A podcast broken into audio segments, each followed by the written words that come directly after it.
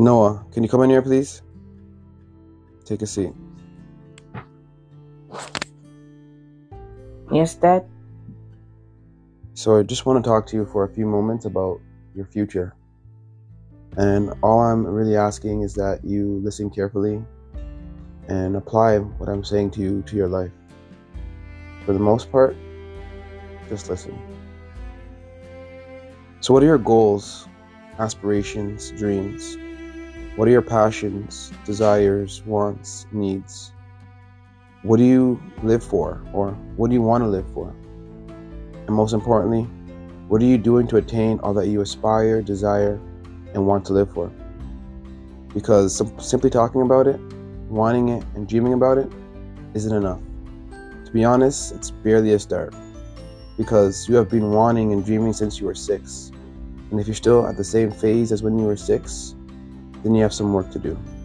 But the good thing is, it can be done if you start building on your future from now.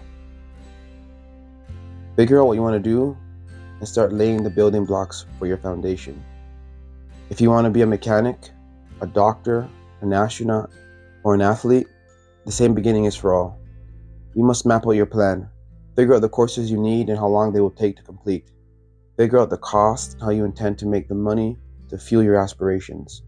Then find someone that's doing what you want to do and pick their brain. Ask them a million questions, leave no stones uncovered. Then ask them to be your mentor and have them guide you. Your goal is to start at the beginning with a mindset of a vet. A vet? A vet is a veteran, someone in your field that's well experienced. So, yes, a vet, but young, ambitious, with the knowledge of a vet to avoid most hurdles rookies trip over. This extra knowledge will allow you to grow exponentially and allow you to attain your goals that much sooner. Once you're learning your craft, don't get sidetracked. Don't be satisfied that you got into the course or you made the team, uh, that you got a great mentor, or that you're acing all your tests and dominating on the court, averaging 20 points a game and, and eight assists, and overall you're just killing it in every aspect. Don't get sidetracked.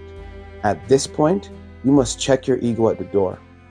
Tell yourself, I'm not yet where I want to be, I'm not yet where I want to be. but I know I'll get there but I know I'll if I there keep moving forward. If I keep moving forward. You must push yourself to be uncomfortable and look for different, more creative ways to build around and on your foundation. Noah, tell me something. You have any accomplished accomplishments or any aspirations to do certain things? Actually, yeah, I could finally run two kilometers in 10 minutes. Nice, nice. But build on that. Run 4K without doubling your time. I uh, was thinking of also being a realtor when I grow older. Very nice as well. But build on that. Become a property developer. I also won the most improved player last season. Excellent. But build on that. Become the most valuable player. Build yourself up as high and as much as you can.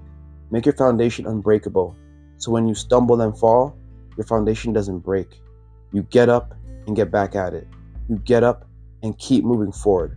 And when you believe you have reached your peak and you're content with what you've built, then start building on the next generation. Caden? Yes. To ensure he's better and greater than you, the next generation will become your foundation. A solid foundation will allow you to always get up and never give up.